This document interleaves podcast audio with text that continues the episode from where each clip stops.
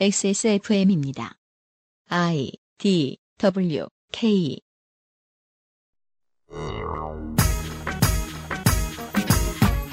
소멸시효가 지난 개인의 채권을 소각하면 빚에 허덕이던 사람들은 도덕적으로 해이해질까요?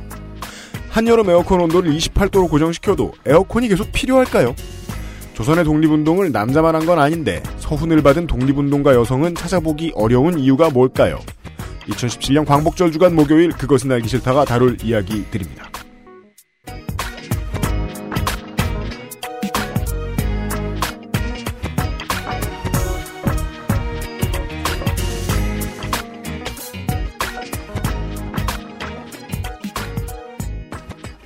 좋은 날입니다. 누군가에게는 좋은 날이고요. 어, 한 주는 어떠셨을지 모르겠습니다.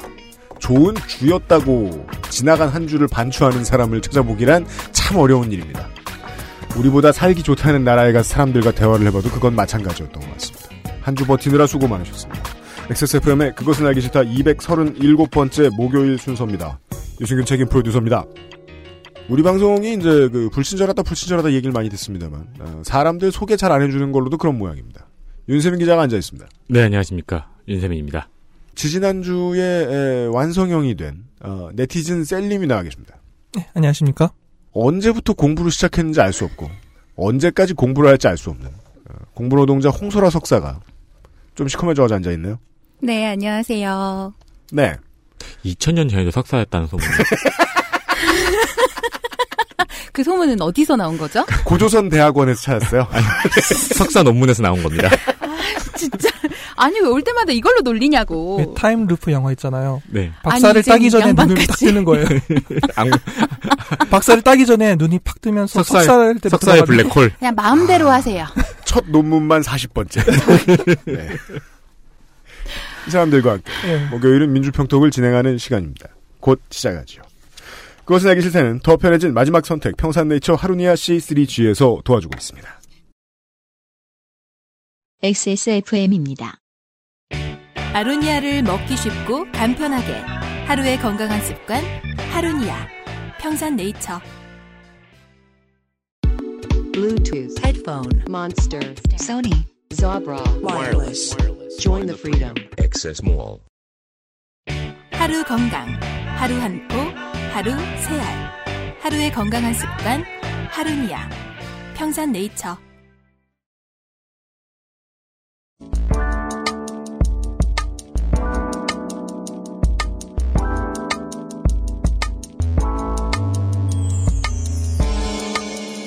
미디어 브리핑.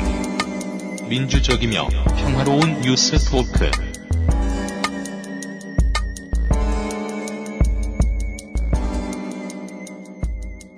민주평톡 시간입니다.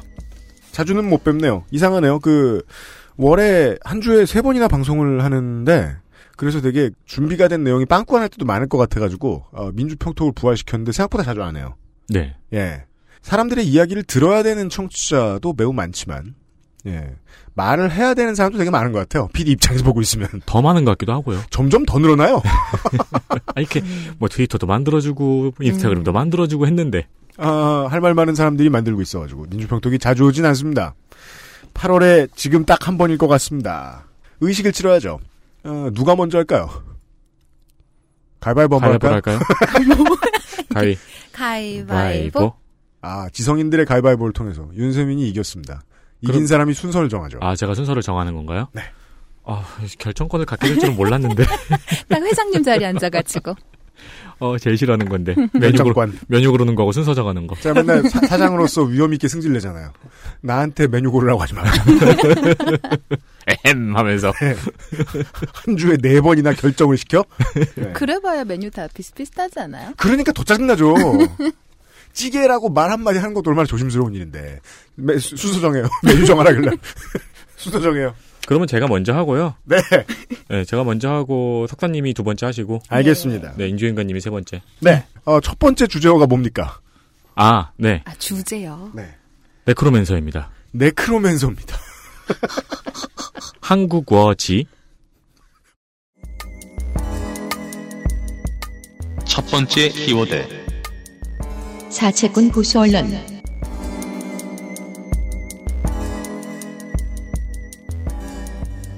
아, 금융위원회에서 금융공공기관이 보유한 소멸시효 완성 채권을 소각하기로 했습니다. 이런 뉴스가 있었는데 지난달에 많이 떠들다가 8월 위기설에 네. 지금 묻혀버린 이슈들이 많았죠. 그 중에 하나입니다. 네. 아, 소멸시효 지난 채권의 소각. 그렇습니다.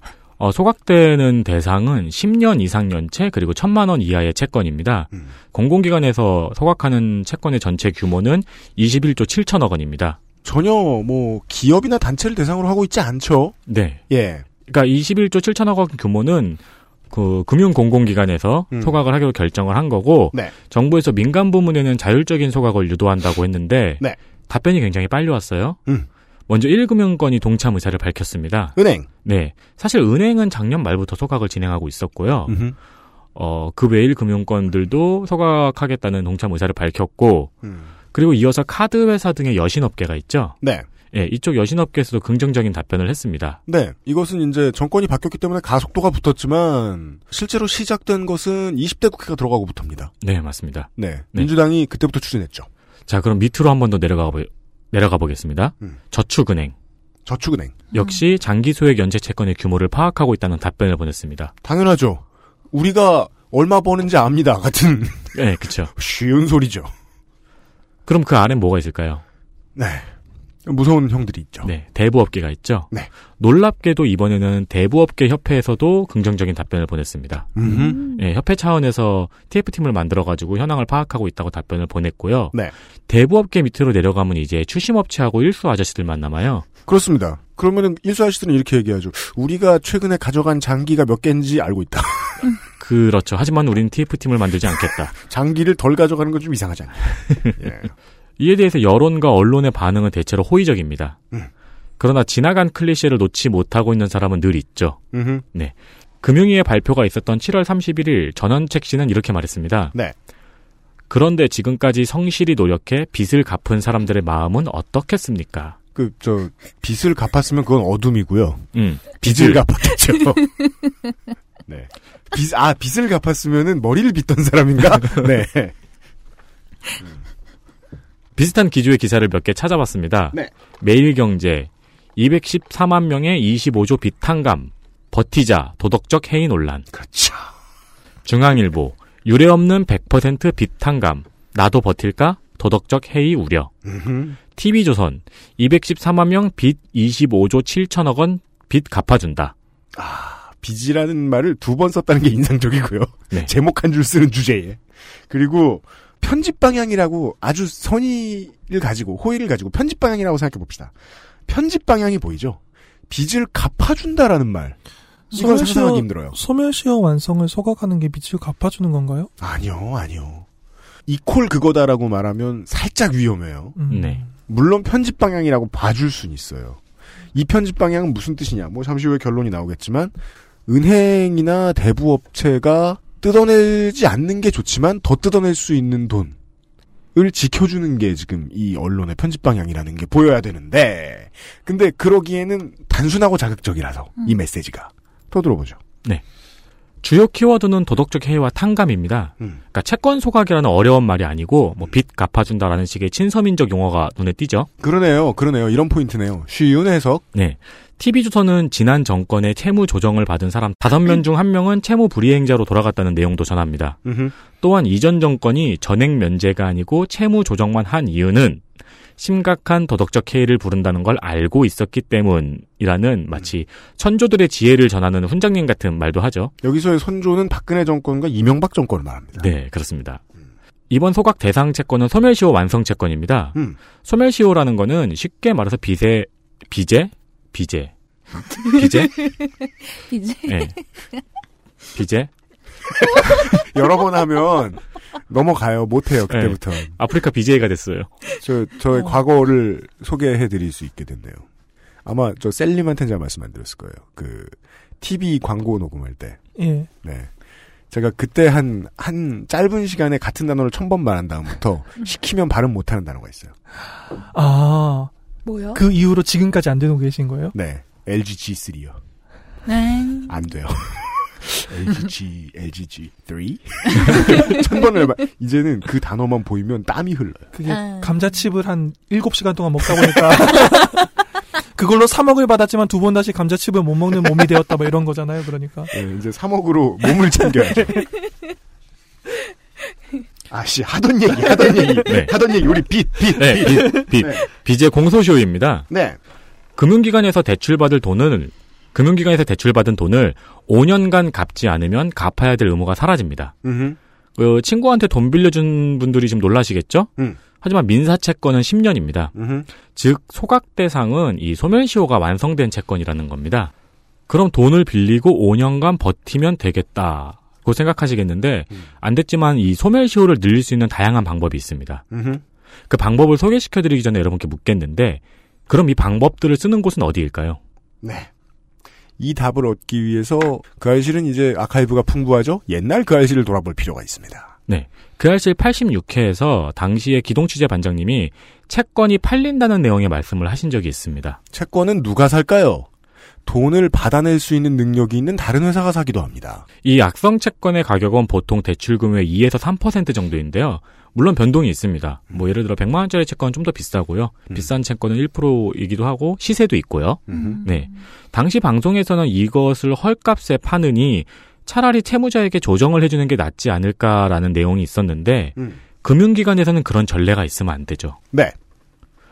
그러나 조정이 일어나는 경우가 없진 않습니다. 음. 바로 이 채권을 사간 추심업체에서 조정을 권합니다. 그렇습니다.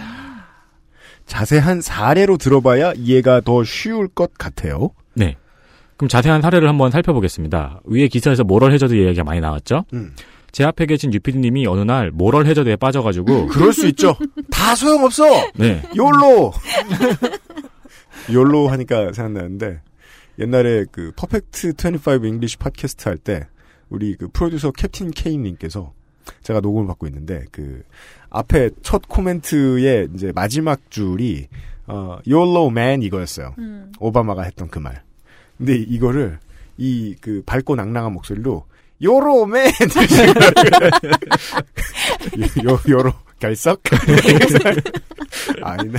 아 오늘 저 자꾸 발음 얘기. 죄송합니다. 이야기가 지금 허들. 자 지금 들은 이야기는 이겁니다. 그 어떤 사람이 채권을 줬을 때 그 채권이 소멸될 시효가 지날 때까지 누군가가 갚지 않으면 그게 다른 사람한테 파- 다른 추심업체에 팔려가는데 그 팔려가는 비용은 빌려준 채권만큼의 가격이 아니고 100만 원 빌려줬으면 2, 3만 원에 팔려간다. 네. 음. 요 정도 이야기입니다. 사례를 들어보시죠. 그렇기 때문에 추심업체는 이걸 여러 개 산 다음에 몇 개만 받아도 이득이 충분히 나는 거예요. 그렇죠. 네. 그래서 유피디님이 모럴 해저드에 빠졌어요. 그래요. 이마에, YOLO. 예, 이마에 YOLO라고 문신을 하고 네. 999만 원을 대출받았어요. 네. 그리고 나도 버틸까? 라는 이제 기사의 기, 기사들을 보고 게임에 넘어간 거죠. 음. 나도 버틸까? 라는 생각에 5년 동안 안 갚아서 팔리고 팔리던 채권이 추심업체로 갔습니다. 음. 추심업체의 이름은 necromancer입니다. resurrector라고도 해요. 네. 네. 자, 보통 사람은 채권의 소멸기한에 대해서 잘 몰라요. 네. 채권이 비대 소멸기한이 있다는 걸 잘 몰라요. 음. 채권을 산 네크로맨서는 유피님한테 전화를 합니다. 그리고 딜을 시도해요. 네.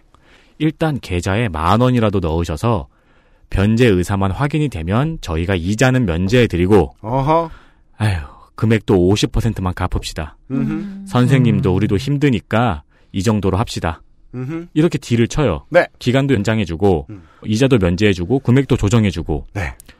5년 넘게 빚독촉에 시달리던 유피디는 이 말을 듣고 내가 버틴 보람이 있구나 하면서 안내받은 계좌에 만 원을 넣어요. 그렇죠.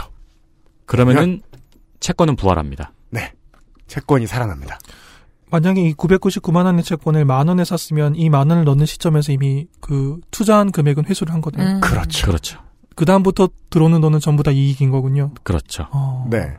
그래서 경제지나 보수지가 자꾸 이런 소리 할 때 비탄감 도덕적 해이 이런 소리를 할 때 돈이 흘러가는 흐름 때문에 분노하는 거잖아요. 네. 어, 돈 빌린 사람이 돈 안 갖고 그냥 꿀꺽 먹어버리는 거 아니야? 라고 생각했는데 돈의 흐름을 보고 화낼 거면 이 정도 흐름을 보고 화냈으면 좋겠다는 거죠. 네. 음. 예.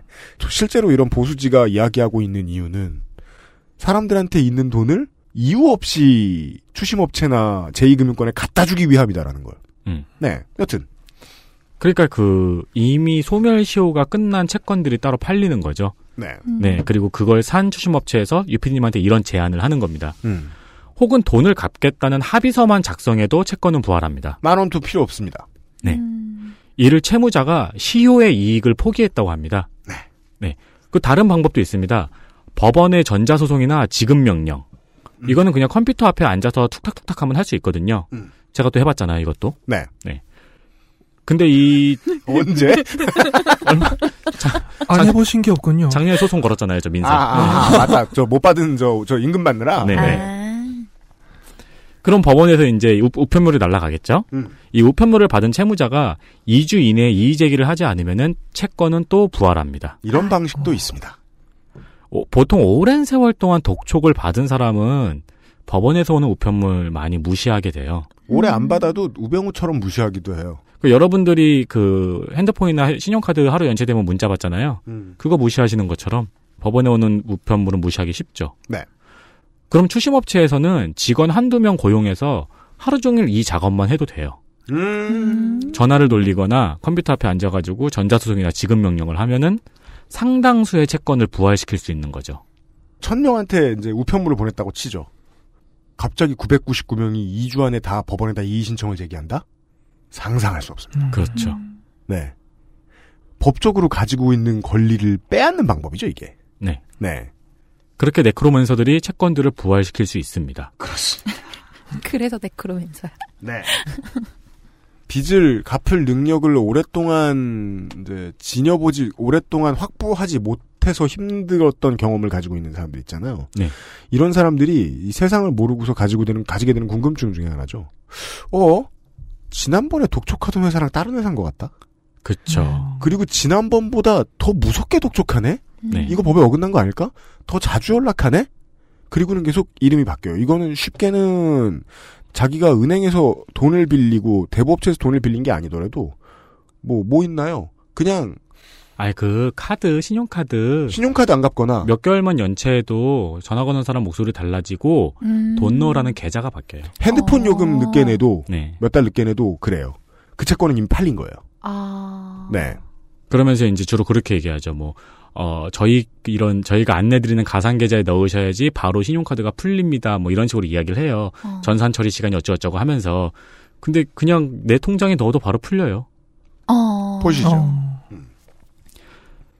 그리고 이 모든 함정을 지금 청취자 여러분들은 들으셨으니까 아시겠죠? 네. 뭐 결코 이런 함정에 네크로맨서의 유혹에 넘어가지 않을 거예요. 왜냐면 모럴 해저드에 크게 빠졌거든요. 네. 아주 헤어나올 수 없게. 음. 그래서 소멸시효가 만료가 됐어요. 음. 만료에 성공을 했어요. 음. 그래도 여전히 금융 활동은 불가능합니다. 그렇습니다. 음. 기록이 남아 있으니까요. 아. 네. 이번에 소각한다는 채권들이 바로 이 채권들입니다. 음. 소멸시효 만료 채권. 그것도 천만 원 이하 10년 이상 연체. 소각을 하면은 금융 활동이 가능해지거든요. 네. 그리고 또 연결고리가 하나가 있는 게 작년에 재은경위원회 발의로 죽은 채권의 거래를 규제하는 법안이 통과되었거든요. 음. 그게 올해 4월부터 시행 중입니다. 네. 예, 5천만 원 이하 개인 채권에 한해서. 음. 그러니까 이번에 채권 소각과 무관하지 않죠. 음. 그러니까 이번에 지금 죽은 채권이 살아날 수 있는 채권들이 돌아다니는 것을 이번에 태우고 법안이 발효가 되면은 이런 일의 연결고리를 끊을 수 있는 거죠. 네. 그럼 다시 기사의 워딩을 한번 살펴보겠습니다. 탕감, 빚 갚아준다. 이미 권한이 소멸된 채권이잖아요. 네. 근데 탕감이나 빚 갚아준다는 빚 갚아준다는 말은 진짜 말이 안 되죠. 음. 그러네요. 네. 왜냐면 그리고 이 채권들은 이미 금융회사에서 대손상각 처리를 해가지고 회계 처리가 끝난 채권들이에요. 음. 네. 아무도 돈이 나가지 않아요. 모럴 해저드. 이건 그냥 해저드죠. 그 천만 원 이하를 10년 연체한 사람 이 모럴 해저드이려면 돈의 가치가 거의 100대 1인 못 사는 나라에 가서 그죠. 그러면 미워할 수도 있겠네요. 네. 음. 네. TV조선의 보도 내용 중에는 지난 정권의 채무 조정 이후 5명 중 1명이 채무 불이행자로 돌아갔다는 내용이 있었죠. 다섯 명 중 한 명이 더 심각한 모럴 해저드에 빠졌다는 얘기를 하고 싶은 거죠. 네. 근데 여기서 네티즌님의 말을 상기해 보자면 5명 중 4명이 채무 불이행자 신분에서 벗어났다는 거잖아요. 그러니까 이 정도의 계기만 주면 벗어날 수 있었던 거고 네. 덕분에 금융회사는 손님이 돌아왔죠. 음. 금융거래를 할 수 있는. 네. 게다가 10년 연체라고 했잖아요. 네. 그 말은 이전 정권의 채무 조정도 이미 벗어나지 못한 사람들이란 뜻이에요. 그렇습니다. 음. 그게 있었어도. 그렇죠. 음. 그럼에도 불구하고 언론들은 이 10년 연체된 천만 원 이하 채권을 토각하는 일에 대해서 음. 모럴 해저드 나도 버틸까? 라는 생각이 우려된다고 보도를 하고 있었던 겁니다. 음흠. 저는 개인적으로 기사를 쓰신 분들에게 어, 정말로 모럴 해저드가 걱정되시거나 빚을 갚은 사람들이 억울해 보이신다면은 음. 본인이 한번 버텨보시길 추천드립니다. 간단하게 결론만 말하면 이건 것 같아요. 워낙에 돈 문제 관련해서는 편가르기 하는 기사들이 많이 나오는데 이거는 저도 정말 입장 이해시키고 뭐 이런 방송을 만들어야겠다 이런 생각은 별로 안 들어요. 음. 예. 당해봐야 알아요. 당해봐야. 그럼요. 그러니까 내가 뭐 특히나 소액 대출한 사람들의 삶을 더 빼앗아가는 게 맞지 않느냐라는 기사로밖에 전 안 읽히거든요. 네. 음. 소액 대출을 늦게 갚아서 고생해 본 사람들이 아니면 저는 이해시키긴 되게 어렵다. 왜냐하면 이 메시지가 너무 섹시하잖아요. 그쵸. 빚 갚아준다. 탄감. 네. 나도 버틸까? 네. 방금 이제 이야기하시면서 카드 연체 문자 정도는 가볍게 무시한다라고 말씀하셨는데 네. 저는 한 번도 그래 본 적이 없거든요. 저는 한 번도 그래본 적이 굉장히 많거든요. 그러니까 그 홍소라 석사의 그 가난이 왜 위대하냐면 그 카드 발급이 안 돼서. 그렇죠. 제도권에 아예 못 들어가 본 상태. 그러니까 그, 그 도시에서 자연 생활을 하면서 버틴 가난이었기 때문에 이게 이런 영웅 유닛도 있을 수 있어요. 근데 보통은 나는 뭐 급여 생활을 하게 됐어요. 그래서 저 뭐냐 급여 통장을 받고 카드를 만들었어요. 네. 카드가 있으면은 뭘 싸게 해주고 뭘 싸게 해준대. 돈 많은 사람들은 카드사가 내주는 그 많은 혜택들 필요 없는 사람들 되게 많아요. 오해가 생길까봐. 뭐. 저는 네. 그 카드 빚이 무서워서 네. revolving을 했다고요? 네. revolving이 더 무서워요. 그쵸. 그러니까 카- 근데 revolving을 해가지고 그거를 거의 어, 카드 10년 빚도- 가까이 가지고 있었던 거예요. 카드빚도 무서운데 자살해야겠다고 생각하신 건가요? 리볼버로? 왜 했어요? revolving이 10년이면 리볼버가 돼요. 아니 왜냐하면 그 빚이 생긴다는 것 자체에 대한 두려움이 있었던 거예요. 그러니까, 그러니까 이런 거에 대한 독촉을 받는다라는 거에 대한 두려움 때문에. 이런 바보들을 상대로 리볼빙 상품을 팔 수 있는 거군요. 그게 빚인 줄 모르는. 그러니까 더블빚. 이자 짱이잖아요. 그러니까 리볼빙은 빚을 돌리는 건, 건 지금 알았죠? 저 같은 경우에 어, 카드비까지는 그렇게 연체해 본 적 없는데 학자금을 6개월 이상 연체한 적이 있어요. 네. 딱 6개월. 음. 30 곱하기 6 딱 되자마자 어, 신용카드 막히는 거는 각오했었어요. 어. 후불제 교통카드가 막혀요. 아. 체크카드에 넣은 후불제 교통카드가 막혀요. 네. 그럴 때는요, 임기응변으로, 여기서 임기응변은 뭘까요? 할 수 있는 선택 중에 하나를 한다는 거잖아요. 걸어서 집에 가는 사람이 있습니다. 출근을 했어야 됐어요. 그 기억을 가지고 그 트라우마를 거의 매일같이 안고 사는 거예요. 6개월이 뭡니까? 1년 넘죠? 그러면 하루에 20번씩 문자 오죠? 네. 음. 500만 원에서 1000만 원 때문에 뭐 많게는 뭐 얼마래요? 4천만 원? 5천만 원? 4천만 원, 5천만 원 빌려서 유흥에 쓸 수 있나요? 아니요. 보통은 보통이 뭐예요? 99%가 전세 오른 거예요. 네. 음. 그거 때려 맞고 나머지 생활비들을 못 막는다는 이유 때문에 계속 이 경험들을 쌓아간다는 거거든요. 매일같이. 이 경험이 없는 사람들이 말이에요. 그러니까 이 경험이 너무 진하잖아요. 그래서 이 경험이 없는 사람들한테 이게 방송을 듣는 분들이 되게 많으니까 사채업자의 마인드에 이입하는 걸 말릴 자신이 없어요, 제가. 음. 빌렸으면 갚아야지 이 쉬운 얘기. 어떻게 쓰라고 빌려주는가? 왜 빌리게 되는가? 이런 문제에 대한 고민이 없는 기사거든요, 이런 기사들이. 네. 그래서 음. 10년이라는 채와 1000만 원 이하라는 채가 있는 거잖아요. 그렇죠. 그리고 10년이라는 기간은 말씀드렸듯이 이전 정권 두 번의 채무 조정을 겪었던 거고. 음. 그리고 이 이금융권이 빠르게 백기를 들고 나왔던 가장 중요한 이유는 한국은 이 회사들이 이런 저, 저, 이, 이금융권 업체들이 마음에 안 들게 굴면 이자율을 가지고 후려치는 재주가 있기 때문에 네. 그게 일본보다 조금 나은 점이잖아요. 그래서 그나마 눈치를 볼 수 있게 된 건데, 음. 뒤집어 말하면 그거예요. 행정부의 눈치를 어차피 볼 수 있는 업군이었는데, 네. 이제까지 겁준 적이 없다는 거죠. 그쵸. 음. 응. 그러니까 니들 겨우 천만 원어치 돈 주고서 천만 원어치가 뭐야? 선수 뛰지. 900 얼마 원어치 주고서 사람들 인생을 너무 오래 뺏는 거 아니니? 라는 질문을 행정부가 한 번쯤은 던졌어야 됐는데 음. 그 질문을 제대로 던지는 정부가 나오자 보수지들이 갑자기 마음에 안 들어가기 시작했다. 요런 얘기입니다. 네. 예. 왜 이렇게 노잼을 읽었지? 저는 재밌었어요. 아 그래요? 네. 감사합니다. 빚을 져봐야 돼, 그래서. 아 나는 비지가 엄마가 젊었 젊었을 때 은행원이셨던 거예요. 네. 그래서 저는 어렸을 때부터 빚에 대한 두려움을 엄마가 심어놨어. 음. 어, 그래서 리볼빙으로 빚을 졌지. 그러니까 엄마한테 안 들키려고. 이건 썩게 아니야, 썩게. 뭘 심으신 거지? 그러니까 빚을 질 수 없으니까 리볼빙을 했다라고 자꾸 말하고 미치겠구만 내가. 네. 거의 뭐 사람을 죽일 수 없으니 가스실에 넣었다는 소리를. 그, 그러니까요. 첫 번째 이야기였습니다. 사람들이 계속 빚을 지길 원하는 언론사가 있는 것 같습니다. 그것을 알기 싫다는 살아서 집까지 상쾌한 아침 술친구에서 도와주고 있습니다. XSFM입니다. 기분 좋다고 쏜 3차 술값 20만원. 택시에서 떨어뜨린 핸드폰 액정 수리비 15만원. 내 옆 나란히 누워있는 피카츄 인형 5개. 문자 목록에서 발견한 옛 여친에게 보낸 문자. 자니? 그렇게 싫어한 건 아니었는데 전화는 왜한 거지 김 부장한테? 아! 술친구! 술친구만 먹었어도!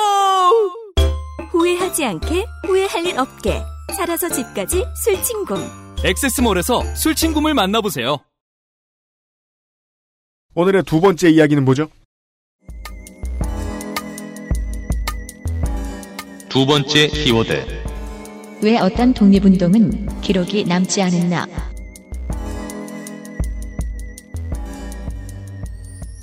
네, 광복절이다 보니까 이게 모든 언론들이 식민 지식이 뭐 독립운동 투사라던가 친일파에 대한 기사를 계속 쏟아놓는데요. 진부하죠. 애국 코드가 걸리다 보니까 진부하다는 평가도 함부로 할 수 없다는 게 문제죠. 네. 하지만 이들이 그렇게 한다는 건 시의적절하니까 팔리는 소재거리라는 거잖아요. 그렇습니다. 그래서 저도 그 시류에 따라갑니다. 알겠습니다.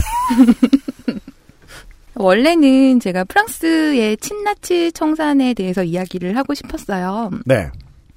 워낙 예, 한국이 미군정이나 미- 이승만 정권의 반민특위 탄압으로 인해서 친일파 성산에 실패했던 탓에 음. 프랑스를 보통 상당히 좋은 모델로 삼잖아요. 그쵸. 그래서 아주 벨- 뭐 잔인하게 죽였다. 어, 잘했다 이러면서 왜 우리는 프랑스 같이 못했냐 이러면서 지금 한 몇 년 전부터 계속 이제 광복절 되면 프랑스 얘기로 도배를 하죠. 언론들이. 네. 근데 선수를 또 뺏겼더라고요. 이제는 뭐 다 그 얘기예요. 다 그 얘기. 네. 여기는 몇 명을 잡아들였고 몇 명을 사용시켰고 어떤 어떤 사람이 있었는데 그 사람도 가차 없이 잡아들였고 뭐 블라블라 블라블라. 읽어보니까 그렇게 바람직한 것 같진 않던데 또. 그래서 마음이 상해서 이 주제는 버렸습니다. 네. 아, 그 얘기를 하신 거예요, 지금까지? 오늘의 이야기였습니다. 예. 나는 왜 이 소재를 버렸는가? 그렇죠. 선수를 뺏겨서. 아, 차선으로 선택한 게 여성 독립 운동가에 대한 이야기인데요. 네. 물론 이제는 그 여성 독립 운동가의 존재 여부에 대해서는 다 알고 계실 거라고 생각을 해요. 음. 애초에 뭐 유관순에 대한 이야기는 항상 들어왔던 것이고 네. 또한 몇 년 전에 나왔던 영화 암살이 엄청난 성공을 거두면서 암살 다시 봐도 되게 액션씬 잘 찍었더라. 어 네. 그렇죠. 음. 어, 실존 인물인 남자현 선생을 모티프로 했다는 것 정도는 알려진 사실이기 때문입니다. 네. 그럼에도 불구하고 우리가 독립운동 하면 보통 그 여전히 남성의 이미지만을 떠오르게, 떠올리게 되는데요. 네. 어, 한 일본인 학생이 한국 여학생 박기옥의 댕기머리를 잡아당긴 것이 도화선이 돼서 일어났다는 1929년의 광주 학생 독립운동의 일환은 사실 저에게는 상당히 대표적인 그 이미지로 남아 있어요. 네. 저는 어릴 적에 친구가 여자의 머리를 잡아당기니까 음. 선생님이 이 얘기를 한 시간 동안 하셨어요. 너 일본 사람이었으면 네. 여기서 너는 소리야? 죽었다 이러면서 음. 이상한데요, 메타포가? 뭘 지적해야 될지 모르겠네요. 네, 그러다 보니까 우리가 네. 그 어릴 적부터 노래 부르듯이 반복해 왔던 그 유관순 누나와 삼일 운동 음. 이런 연결고리에도 불구하고 적지 않은 그 현대 한국인들에게 있어서 식민지 시기의 한국 여성은 여전히 꽃다워서 지켜줘야 했던 대상으로만 그려지고 있지는 않는가 하는 생각을 해봅니다. 예나 지금이나 전쟁에 대한 남성 글쟁이들의 시각은 똑같죠. 자원, 서플라이 이런 것 안에 여성을 집어넣어서 생각하는 음. 방식이잖아요. 네. 네. 이거는 뭐 나중에 편집을 하시려면 하셔도 되는데 음. 이렇게 우리가 식민지 시기에 여성하면 떠올리는 이미지 중에는 뭐 신여성도 있겠지만 그 전통적인 그 모습을 한 여성들도 있잖아요. 네. 근데 그들의 이미지가 아마 보통은 당시에 그 일본이 그 기생 관광을 위해서 음. 만들었던 엽서들이 있어요. 음, 음. 그러니까 조선으로 네. 그러니까 일본인들을 여행을 보내기 위해서 음. 그 기생들이 다들 어떤 식이냐면 환하게 웃지 않아요. 은은하게 미소를 짓고 음. 어딘가에 기대 있어요. 음, 약한 모습이죠. 음, 음. 보호를 필요로 해요. 아마 그런 이미지를 가장 많이 떠올리지 않을까 하는데 그런 카탈로그가 있었던 거예요. 없어요. 음. 그러니까 이제 카탈로그로 사용하기 위한 엽서. 네, 네, 네. 그렇게 해서 그 이제 일본 그때는 본토라고 했죠. 네. 거기서 조선으로 기생 관광을 보낸 거예요. 음. 어, 그런 이미지랑도 좀 겹치는 것 같아요. 식민지 시기 여성을 생각을 하면. 그런데 그 여성의 독립운동이 꼭 그렇게 제한적이었던 것은 아닙니다. 네. 1910년대 말, 그리고 1920년대 초, 만주에서 진행된 독립군의 무장투쟁에도 여성이 직접적으로 참여했습니다. 네. 예를 들어서 1901년에 평안북도 강계에서 태어나서 1932년 평양에서 사망한 한국의 제1호 여성 노동 운동가로 잘 알려진 강주룡 선생은 음. 1920년대 초에 남편과 함께 만주에서 독립군 부대에서 활동한 적이 있고요. 네. 그 다음에 공장에서 일하면서 노동 운동가로 거듭났습니다. 그죠. 그 독립운동가로서보다는 노동운동가로서의 기록을 좀 더 많이 남겨놨더군요. 네. 사람들은. 심지어 한국 정부가 2007년에 강주룡 선생에게 건국 훈장 애족장을 추서할 때도 그 공, 공적 개요가 있잖아요. 음. 거기에 그 독립운동 활동 사실이 명시되어 있지 않아요. 이건 제가 오늘 처음 알았습니다. 그러면은 그 여성 노동운동가로서의 활동만 명시되어 있는 거예요. 네. 그러니까 이게 그 강주룡 선생이 역사에 많이 남아 있는 부분, 가장 많이 남아 있는 부분은 결국 그 노동투쟁인 게 한국에서 기록으로 남아 있는 것은 처음으로 그 골리앗 골리앗이라고 그때는 표현 안 했겠죠. 음. 그 고공농성을 했던 네, 맞아요. 사람입니다. 올라갔던 곳이 을밀대예요. 음. 평양에. 아, 저는 여기 마포에 있는 건 줄 알고. 깜짝 놀랐네요, 지금. 그리고 1930년 1월에 있었던 그 서울의 학생 시위, 이건 제2차 학생 시위예요. 네. 이건 그냥 여학생 만세 시위라고도 불려요. 그 기록, 그 그렇게 기록을 찾아봐야 나옵니다. 빨리 나옵니다. 음. 음. 이화여전, 숙명여학교, 배화여전 등의 학생들이 동맹 휴학을 하려고 했어요. 음. 그런데 그 계획이 사전에 발각돼서 실패하니까 네. 근우회의 주, 주도로 일어난 만세 시위입니다. 음흠. 여기에는 모두 5천여 명의 학생이 참여했다고 하는데요. 당시 서울의 여학생 숫자가 이 정도였어요. 네. 그러니까 대부분의 여학생이 이 만세 시위에 참여한 거죠. 네. 근후회는 일제시대 대표적인 여성 정치단체죠. 저는 처음 알았네요. 음, 시민단체죠. 근데 재밌는 거는 광주 학생 운동은 다 아시죠? 네. 교과서에 있으니까. 네. 그리고 그 광주 학생 운동의 도화선이 무엇이었는지 누구였는지 다 아시죠? 그 아까 이- 알려주신 네, 그대로입니다. 일본인으로부터 댕기머리를 잡힌 그 박기옥이라는 여성 이름까지도 남아 있어요. 음. 우린 알아요. 무슨 의문을 말씀하실지 좀 알 것 같은 게 피해자 이름이 이름으로 기억이 되는 거 좀 이상하네요. 그러네요. 네. 네. 네. 그런데 이 여학생 만세 시위, 그러니까 서울에 있는 거의 대부분의 모든 여학생들이 거리에 나와가지고 무려 5천 명이. 그렇죠. 이 시위를 주도한 사람의 이름 아세요? 음, 저는 오늘까지는 몰랐던 것 같아요. 허정숙 선생입니다. 음. 음. 근데 이 사람의 이름은 물론이거니와 사건 이 만세 시위의 존재조차 아마 모르는 사람이 많았을 거라고 생각합니다. 네. 참고로 허정숙 선생은 나중에 중국으로 망명해서 조선 독립동맹 집행위원, 조선 의용군 교관 겸 정치부 주임 등으로 해방이 될 때까지 활발하게 활동을 하셨어요. 이런 케이스가 그냥 음 상당히 뭐라 그러죠? 어 불어는 생각이 안 난- 나는데 한국어는 생각이 안 나네. 그럼 불어로 말씀하세요. 아니야. 다 알아들어요. rare한 덜 익은. 아니 핏물 뚝뚝. 드문 드문. 아, 그쵸. 어, 저 미쳤나 봐요. 네. 이제 프, 아, 프랑스 들어갈 때가 다 되니까. 이런 게 드문 케이스인 것 은 아니었어요.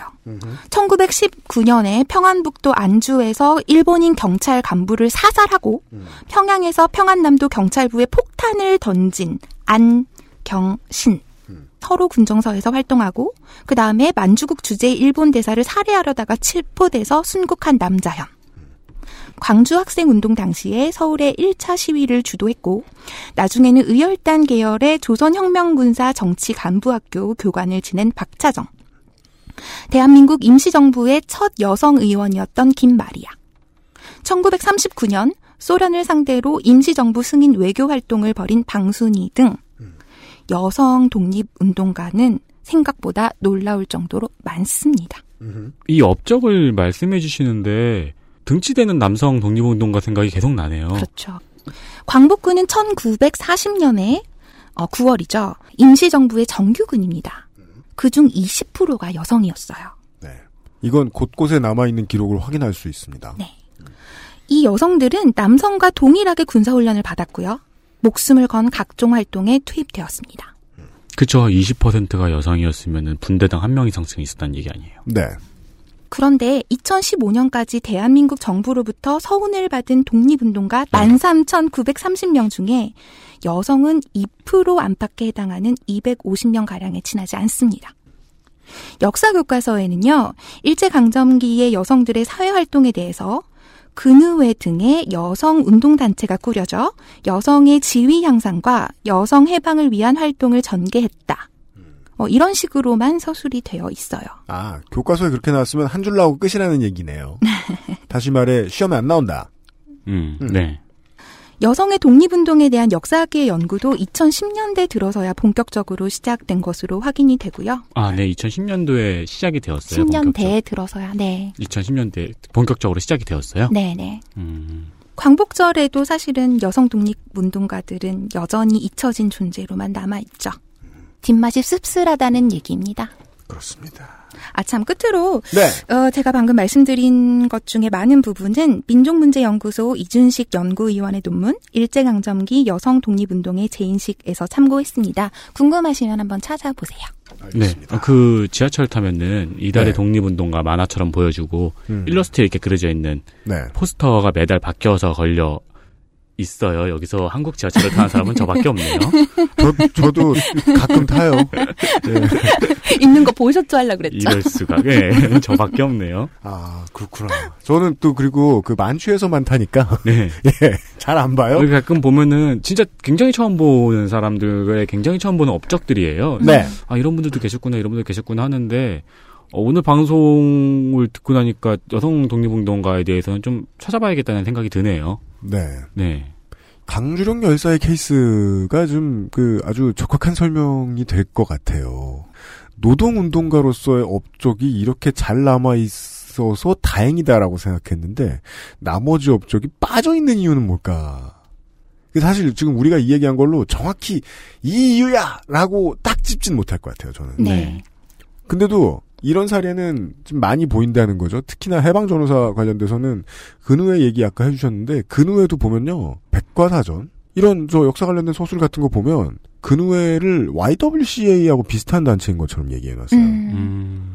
독립운동과 관련된 폭력 노선이 잘 첨가된 투쟁을 한 기록들이 안 나와 있어요. 그게 우연히 지나가다 나오는 거예요. 어, 근우회가 이런 것도 해? 근데 그렇게 생각하기엔 너무 이상한 거예요. 뭔 소리야? 독립운동을 했는데 왜 얘기를 안 하지? 음. 음. 빈 부분이 너무 많아서 왜 덮여 있지와 누가 덮었지를 동시에 궁금하게 하는 어, 21세기 들어서야 이런 연구가 시작됐다는 얘기였습니다. 나름 광복절 타이밍에 맞춘다고 맞춰온 거랍니다, 이게. 이게 리볼빙을 뜨는 사람의 시, 그, 시의적절한. 그렇습니다. 이게, 그, 빚이 늘어나듯이 이 네. 연구 결과도 좀 늘어났으면 좋겠습니다. 어. 그것은 알기 싫다는 실천하는 사람들을 위한 노트북 한국 레노버에서 도와주고 있습니다. XSFM입니다. 야, 지금 레노버 엄청 할인하더라? 어? 레노버? 그게 뭐야? 먹는 거야? 야, 노트북 판매율 세계 1위 브랜드야. 넌 그것도 모르냐?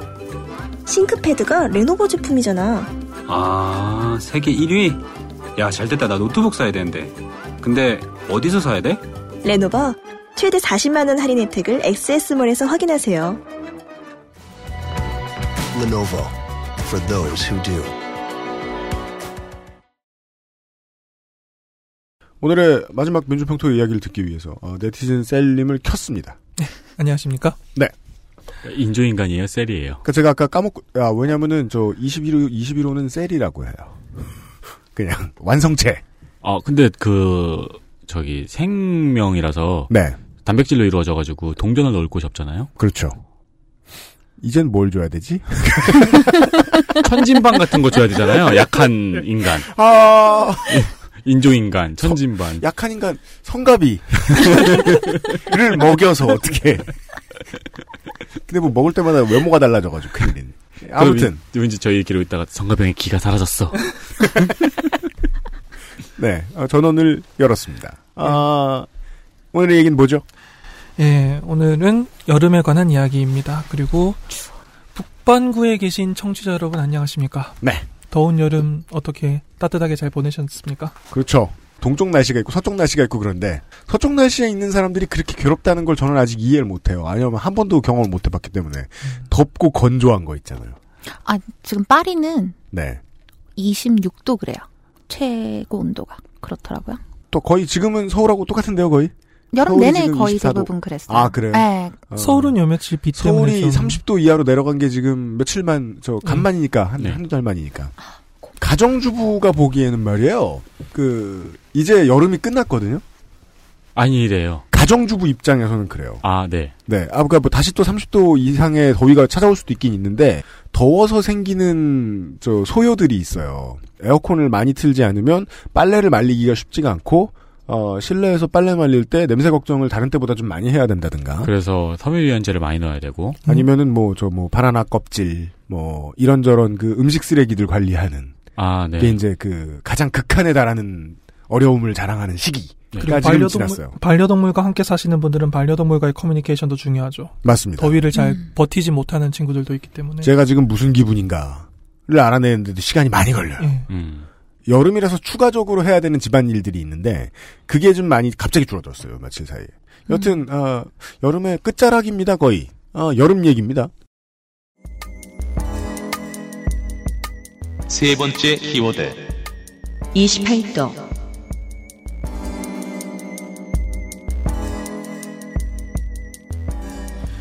일본은 음 예상했던 첫 단어입니다. 일본 사람들은 큰 충격을 받았어요. 7분만 기다리세요.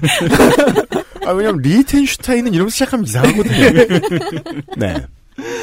일본은 특히 인구가 집중된 대도시가 여름철에 매우 더운 나라입니다. 물론 예외는 있습니다. 그 홋카이도 쪽으로 가면 여름도 선선하게 보낼 수 있습니다. 음. 의외로 홋카이도가 여름 관광 상품이 괜찮은 것들이 있습니다. 홋카이도는 여름에 안 더운 정도인가요? 아니면은 추운가요? 춥진 않죠. 춥진 않아요. 네, 음. 선선하다. 그냥 지내기, 지내기 쉬운 쾌적한 기후 정도죠. 왠지 그냥 그, 그 조용조용한 일본 영화들 보고 있으면 홋카이도에는 늘 눈이 쌓여 있을 것 같은. 음. 예, 음, 맞아요. 사람 키 다섯 배 정도 눈이 쌓여 있을 것 네, 같죠. 추우면 온천 가 있고. 음. 첫사랑은 늘 죽어 있고. 그리고 온천에서는 수건을 두르고 이렇게 앉아 있는. 네. 인구가 집중된 대도시 도쿄라던가 오사카라던가 뭐 나고야라던가 후쿠오카라던가 이런 대도시권들은 특히 특히 도쿄랑 오사카가 그렇죠. 교토도 그렇고 여름철에 매우 더운 나라입니다. 그래서 이 계절에 냉방으로 인한 전기 사용이 급증하고 역사적으로도 여름을 어떻게 잘 나도록 그 많은 지혜를 짜면서 생활을 해왔어요. 여름에 음. 어떻게 조금 더 시원하게 지내느냐, 여름에 어떻게 조금 더 즐겁게 보내느냐. 네. 그런데 2005년에 일본이 재미있는 아이디어를 하나 냅니다. 음. Cool Biz라는 거였습니다. Cool Biz. 예. 거의 신조어였죠. Cool은 여러분이 아시는 시원하다 그리고 멋지다라는 그 cool이고요. Biz는 비즈니스의 줄임말입니다. 음. 환경을 생각해서 냉방기기 사용을 줄여야 되는데 전국적으로 줄입시다라고 하면은 그냥 좀 공허하지 않습니까? 네. 핀포인트로 오피스, 사무실을 공략한 겁니다. 음. 사무실에서 사용되는 에어컨으로 인한 전기 사용량을 줄여보자. 음. 그래서 일본의 환경성이라는 정부 부처가 있는데 환경성이 주축이 돼서 대대적인 캠페인을 벌입니다. 음. 내용은 간단합니다. 이 당시엔 6월 1일부터 9월 30일까지. 최근에는 5월 1일부터 시작하기도 하고 10월 31일까지 늘어나기도 합니다. 넉 달, 1년에? 예. 어. 5월이나 6월부터 보통 5월에 시작합니다. 그리고 9월 30일까지 일본 정부와 재계가 협력해서 직장인의 복장을 간편하게 줄이고 대신 아. 냉방 온도를 조금 높여서 전기를 절약해 보자는 겁니다. 음. 이거 많은 나라에서 하는 건데 한국은 옷을 덜 입자는 말까지는 안 나오는데. 그 우리나라에도 Cool Biz라는 이름이었죠? 아, 그랬어요? 네. 그 넥타이를 하지 말자라든가. 음. 뭐 이런 걸 따라해? 네. Casual Friday랑 같이 이렇게 사무실에 도입된 새로운 문화였죠. 아, casual Friday? 네, 네. 그 되게 많은 직장인들을 불쌍하게 만들잖아요. 옷이, 금요일에 입을 옷이 정해져 있는 불쌍한. 그 옷을 casual Friday가 시행되고 옷을 사러 들 나가셨죠? 그러니까요. 이것도 또 일본의 성평등에 관한 문제를 제기해 보기도 하는데요. 쿨비즈는 사무직에 종하- 종사하는 남성들이 정장을 입을 때 재킷을 벗고 넥타이를 하지 말자는 이야기였습니다. 음. 그 여성의 복장에 대해서 사회적인 합의가 아직 제대로 되어 있지 않는다는 않다는 말이 있을 정도죠. 그러니까 유니폼을 입는 여성분들도 계시고 음. 정장을 입는 분들도 계시고 정장이 아니라 캐주얼하지만 남성들의 정장처럼 완벽하게 코드가 정해지지도 않고 조금 붕 떠 있어요. 음, 직장에 너무 붙지는 않고 직장에서 그렇다. 일하는 여성의 옷이라고 하는 음. 것이 여성의 일본은 그리고 아직 그 은행원이나 이런 서비스직이 아니더라도 사무직이어도 여성만 유니폼이 정해져 있는 회사가 회사도 있죠. 아, 그래요? 네. 오. 그래서 그것 자체가 일본이 그 사회에서 활동하는 사회생활을 하는 여성에 대한 대우를 아직 제대로 정하지 못할 정도로 성평등이 뒤처지고 있다라는 말이기도 하죠. 음. 그게 또 굉장히 큰 문제이기도 한데 그 현실은 일단 현실이니까요. 이 쿨비즈가 직접적으로 공략한 건 그거였습니다. 좀 더 간단하게 말하면 남자들이 재킷 벗고 넥타이 하지 말자는 거예요. 그리고 셔츠 단추를 풀자는 겁니다. 좀 더 나가면 반팔 셔츠를 입을 수도 있고요. 그렇죠. 그래, 그래서 이렇게 하도록 국가가 합의를 하는 대신 국가적인 합의를 하는 대신 실내 온도를 28도로 맞추자. 이것이 쿨비즈의 골자였습니다. 2005년에 도입될 때요. 자, 주제어가 나왔습니다. 28도로 맞추자는 건 냉방을 해야 28도로 확보할 수 있는 곳이 너무 많다는 얘기고요. 그렇죠. 한국에서 이- 이해를 하기가 어려운 거는 그 정도 온도 밑으로 냉방하지 말자는 소리입니다. 그잖아요. 한국이 조금 더 과감했네요. 제 기억에 우리나라는 27도였어요. 제가 알기로는 뭐 저 저 상가 같은 곳들이 26도 네. 권장하는 걸로 알아요. 네. 그래서 이제 백화점, 그러니까 쇼핑 이제 옷 관련된 쇼핑하는 이런 데에서 되게 불만이 많았죠. 다 축축해진다. 음. 땀 흘린 고객들 옷 입어보게 시켜야 되냐? 음. 예. 저는 그거 겪어봤었어요. 뭘요? 그러니까 한국에 있을 때 제가 정부 기관 비스무리한 데서 일을 한 적이 있었는데 한국에 있을 때. 장난 직업들 되게 많아요. 정부 기관 비스무리한 데는 국정원이죠. 댓글 달았어요? 근데 이제 전력 사용을 좀 줄이자 뭐 이런 것 때문에 그래 가지고 네. 불도 끄고. 불을 왜 꺼? 어. 막 복도에 불도 꺼져 있고. 아, 전등을 아, 끄다는 맞아, 말씀이세요? 맞아. 네. 놀래라. 낮에 낮에 복도에 불을 끄는 운동도 있었어요. 어, 불도 아. 끄고 에어컨도 막 이렇게 어, 어느 정도 음, 온도 저는 그게 몇 도였는지 기억은 안 나는데 음. 그거 되면 이제 그때부터 가동 막 안 되고 막 몇 시 이후에 아예 꺼버리고 사람들은 일하고 있는데 음. 그게 또 그런 게 있었어요. 아, 녹음이 길어져가지고 유피디님 표정이 안 좋아지시는데. 저 어, 제가 대형 서점에서 일을 하고 있었는데 맨날 다른 직장이요. 하하. 근데 그 대형 서점 같은 경우에 온도가 느긋하게 책을 고르는 사람한테 적정한 온도로 맞춰져 있어요. 맞아요. 그거는 우리가 아는 에어컨 온처럼 그렇게 시원하지 않아요. 그 사람들은 활동량이 적으니까. 네. 그 사람들은 활동량이 적죠. 어. 책이 얼마나 무거운지 아세요? 네. 직원들은 더워 죽어요. 직원들은 아, 죽어요. 직원들은- 그리고 직원들은 너나 할 것 없이 유니폼 입고 있어요. 맞습니다. 네. 백화점도 마찬가지예요. 음. 손님들이 쾌적하게 쇼핑을 할 수 있는 온도를 맞춰놓으면은 직원들은 더워요. 네. 이 쿨비즈는 오랫동안 꽤 오랫동안 일본 사회를 사로잡은 화두였습니다. 당연하게도 부장이 긴 셔츠에 넥타이에 재킷까지 완벽하게 입고 회의에 참가했는데 신입사원이 폴로 셔츠 입고 참석할 수는 없어요. 일본에서는 그게 당연하군요. 네, 당연합니다. 아주 당연한 일입니다. 복장을 간소하게 하는 것은 up-down 그러니까 직급이 위인 사람부터 해줘야 됩니다. 음. 그렇죠. 청년들 먼저 옷 편하게 입으세요라고 하면 아무도 못 입어요, 절대로. 그쵸. 그거는 이등병한테 누우라고 하는 거잖아요. 살다가 되죠? 누- 가장 피곤한 누움이죠. 그 저기 저기 관 속에 들어간 미라처럼 눕잖아요.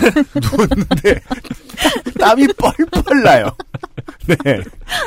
그래서 일본은 이 원리를 알고 있었기 때문에 당시 내각 총리 대신이던 코이즈미 준이치로부터 이 일에 참가를 합니다. 네. 한국 사람들에게는 이게 그 그나마 정치 아이돌에 가장 가까웠던 예, 아마 총리 대신으로 기억되고 있는 사람이죠. 기억나시는 분들 많으실 겁니다. 코이즈미 준이치로 전 총리가 당시 내각 총리 대신이었는데 이분은 좋게 말해서 호사가라고 호사가라고 할 수 있는 사람이라서 엄기영 사장 닮았어요? 이런 일에 굉장히 적극적으로 움직입니다. 본인이 네. 직접 노타의 차림으로 셔츠만 입고 언론에 노출되는 횟수를 굉장히 늘립니다. 음. 의도적으로. 음. 관이 먼저 움직입시다라고 해서 내각 총리 대신이 셔츠만 입고 출근할 수 있으면 그 밑에 대신들 장관들 할 수 있고요. 관이 움직이면 재계는 따라가는 법이죠. 그래서 일본을 대표하는 대기업들도 쿨비즈를 받아들이기 시작합니다. 적극적으로. 네. 대기업이 먼저 움직이지 않으면 그들에게 일을 받아야 되는 하청업체 직원들은 먼저 재킷 벗기 어렵죠. 그런데 위에서부터 일사불란하게 모두 쿨비즈를 받아들이면서 이 성- 전략이 상당히 유효하게 먹히, 먹혀 들어가면서 쿨비즈는 굉장히 잘 정착됩니다. 참 이게 한국에서도 딴 나라 이야기가 아닌데 음. 얼마나 피곤해요 여름에 반팔 입자는 거 이렇게 힘들게 해야 돼요.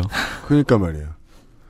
여름에 반팔을 입기 위해선 네. 정치적인 지도자가 반팔을 입어줘야 되는 거죠.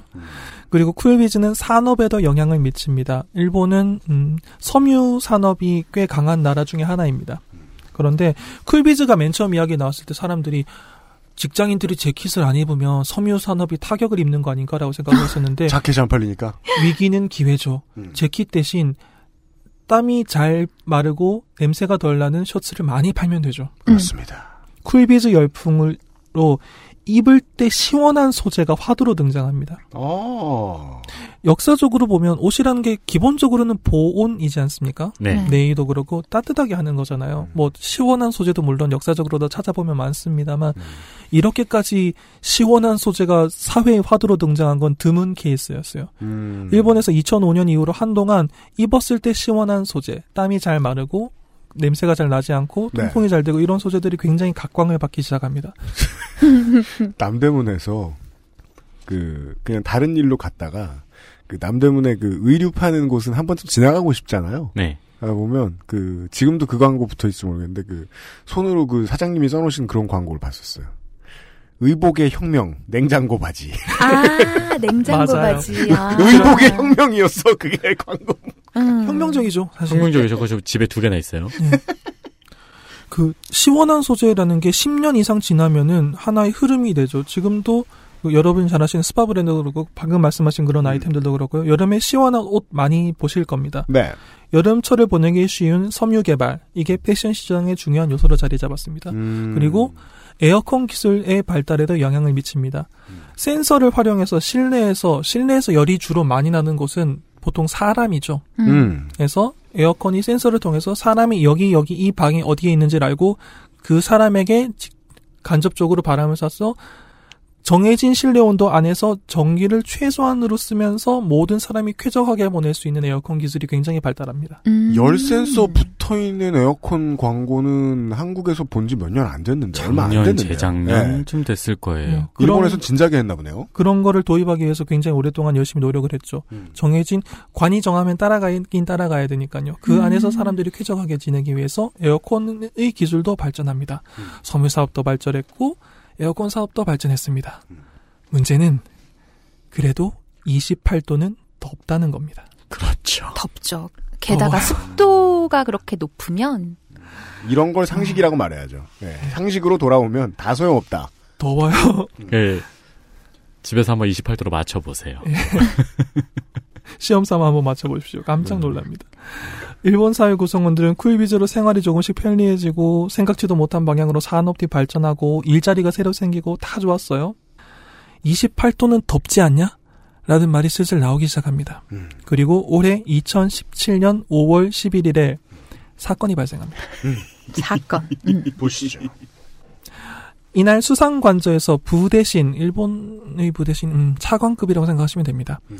부대신 회의가 열렸는데 환경부의 세키 요시히로 환경부 대신이 그 왜 5월 11일이냐 하면 5월 1일에 쿨비즈가 시작하기 때문이에요. 아, 에어컨 온도를 28도로 높여놓은 지 열흘 된 날. 열흘 된 날. 네. 5월 11일에 수상관저에서 열린 차관급 회의에서 28도는 사실 꽤 불쾌한 온도다. 무리가 있지 않나.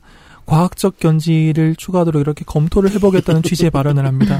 그러니까 환경부 장관이 덥다. 부장관이 예 부대 부장 차관이, 차관이 예 네.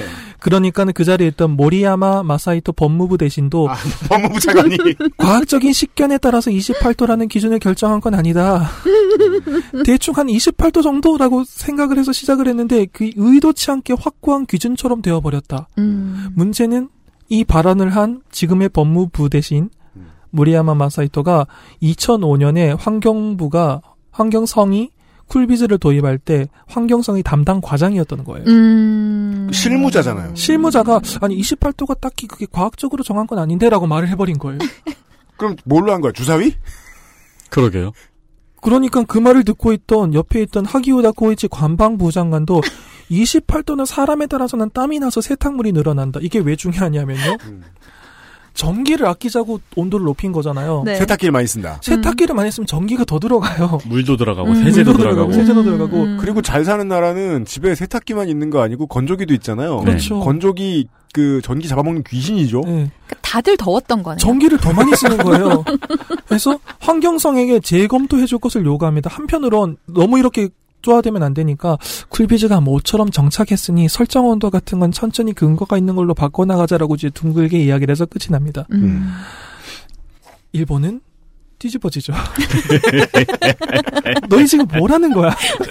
너무 좋아요. 이 예상할 수 있는 결과. 네. 일본은 뒤집어진다. 지난 12년간 우린 뭘 한 거야? 음. 그 더운데 정부가 28도로 맞추라 그래서 집에 가서 셔츠 두 벌씩 갈아입으면서 버텼는데 음. 너희들도 더웠다는 말을 12년 지나서 하는 거냐고. 음. 게다가 28도가 딱히 과학적인 근거도 없었다는 말을 그러니까 지금 그거 하는 정한 과장이 차관 될 때까지. 예. 그래서 당연히 뒤집어지죠. 예. 이게 보도가 활자로 보도가 나왔는데 읽으면서 정말 막 분노로 몸을 떤 기자들이 음. 달려가죠 환경성으로 이게 무슨 말이냐 음. 올해도 28도 지키는 거냐 그럼 그러니까는 음. 환경성의 담당자가 이제 부대신이 음. 이런 말을 하고 나면 이제 담당자는 땀을 뻘뻘 흘리죠 안 그래도 덥기도 하고요. 네, 그렇죠. 예. 아직은 28도니까요. 진정하시라고 아, 이 시사 문제가 너무 재밌는 게 지금 취재하는 사람, 뭐 일반 시민 이걸 저 접하는 사람들, 뉴스를 접하는 사람들, 이 문제를 다루고 있는 뭐 차관급 이런 사람들, 총리 다 더워요 지금. 다 땀을 흘리고 있어요. 모- 모두가 공감 중이에요. 네. 그런데 28도는 도대체 어디에서 나온 숫자라는 거죠 그러니까 그 슬램덩크에서 한참 경기 중인 선수들처럼 땀을 뻘뻘 흘리면서 이 얘기를 나누고 있는 거 아니에요 지금? 네, 그렇죠. 그래서 환경성은 28도는 기준치다 현 시점에서 이걸 수정할 논의를 할 생각은 없, 예정은 없다라고 밝혔습니다. 이게 2000, 더워하면서. 2017년 5월 11일이었습니다. 네. 2017년 5월 12일 다음 날. 보도가 나간 다음 날 사람들의 이목은 도쿄 도청으로 쏠립니다. 지금 그 일본 정치인 중에서 굉장히 유력해지고 있는 정치인이죠. 점점 더 파워를 얻고 있는 코이케 유리코 도쿄 도지사 가 2005년에 환경 대신이었고 이 사람이 쿨비즈를 적극적으로 도입한 장본인이었어요. 아, 서울시장이 당시 환경부 장관이었다. 이 사람이 코이즈미 주니치로 총리와 회의를 해서 쿨비즈를 도입한 정말 문자 그대로 장본인이었습니다. 음. 그래서 정례 기자회견을 하는데 정례 기자회견 끝나고 난 다음에 기자들이 있지 않습니까? 자유질문 시간입니다라고 하는데 모두 다 손을 들어요. 음. 덥다고. 덥습니다. 음. 냄새가 냄새가 납니다. 랜덤하게 뽑았는데 분노에 차였어요 목소리가. 어, 아니 왜냐면 기자들은 따닥따닥 붙어 있잖아요. 예. 그죠.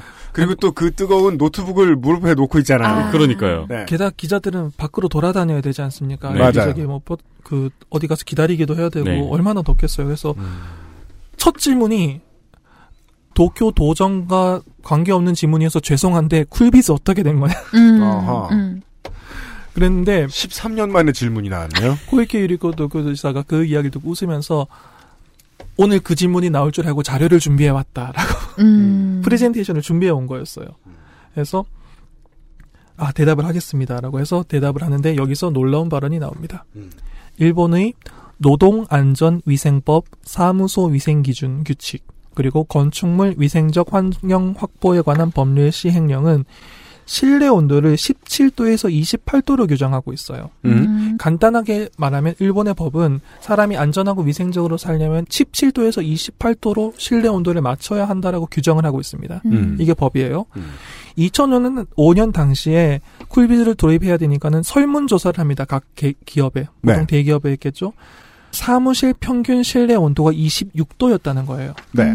그리고 당시 환경성이 파악한 바로는 넥타이를 풀고 목 주변을 연 뒤에 단추를 푼 뒤에 재킷을 벗으면 체감 온도가 2도 떨어진다고 했답니다. 음. 지금 평균 온도가 26도고 체감 온도가 2도 떨어지는 방법을 발견했으니까 법률 상한선이 28도 딱 맞아 떨어지잖아요. 네. 그러니까 28도를 기준으로 하자. 법률 상한선이니까. 음. 다시 말해서 28도는 상한선이었어요. 넘으면 안 되는 거. 이걸 다 맞추고 있던 거죠. 상한선에 맞췄다. 그러니까 이거는 속도 위반이 뭐 80km까지만이라고 치면은 20km로 달리고 있었던 거네요. 하한선. 네. 마침 하한선이 여기. 아 이게 그냥 뭐 공무원이네 공무원이야. 네, 네. 예. 이걸 넘으면 안 돼. 모든 차량이 20km로 달리고 있었던 거죠. 네. 음. 그래서 그 이게 상한선이라고 말한 게 캡처가 되어가지고 인보- 일본의 인터넷을 한 번 돕니다. 아이고. 음. 지금 상한선이라 그랬어? 라고. 우리는 13년간 상한선으로 살고 있었다. 그리고 코이케 유리코 도지사도 이 기자회견에서 강조한 건데 이거 정말 강조하고 싶은 건데 에어컨의 설정 온도와 실제 실내 온도는 다릅니다. 그렇죠. 초미의 관심사가 이거군요. 이걸 정말 이걸 도쿄 도지사가 말해야. 일본의 모든 매스컴이 동시에 말하고 싶었을 거예요. 다르다고. 음. 에어컨이 숫자상 28이라고 적혀 있다고 해서 실내가 28도인 게 아니에요. 대부분의 경우 30도가 넘어요. 그렇게 되면 그죠. 사람이 몇 명 있고 음. 그 사람이 밖에서 활동을 하고 와서 지금 땀이 나고 있고 그러면 30도가 넘어가요. 음. 실내 온도를 28도를 맞추려면 표시되는 에어컨 온도는 26도, 25도까지 내려가야 되는 거예요. 네. 음. 사람이 살고 있는 실내의 실제 온도를 28도에 맞추자는 거였는데 사람들이 지시사항으로 내려오니까는 공문을 받잖아요. 지시사항 28도. 어 그래 그럼 에어컨 28도로 맞춰. 그리고 아무도 생각을 안 한 거예요. 13년간. 음, 음, 음. 음, 어떡해. 아이고. 결국 관공서가 정하면 그걸 성실하게 잘 따르는 일본 사회 구성원들만 음. 28도로 설정된 에어컨 네. 무더위 음. 양자 사이에서 고생을 한 거예요. 그, 그, 만약에 뭐, 제 또래 정도 되는 사람들이라고 치죠. 예. 20대 후반에서 30대가 날아간 거야. 땀 속에서. 내 젊은 날을 28도로 보내버린 거죠. 데오드란트 없으면 살 수 없는 사무실에서. 그러니까 사실 내 나이보다는 지금 노인들을 더 걱정해야 되는 게 내가 뭐 한 80 됐어요. 80 중반쯤 됐어요. 그럼 말년을 28도로 보내, 그러니까 28도로 보내다 가신 거예요. 그 묘비명입니다. 당시에도 사람들이 많이 틀렸으면 좀 더 열심히 홍보를 했어야죠. 실내 온도와 에어컨 설정 온도는 다르다는 걸. 음.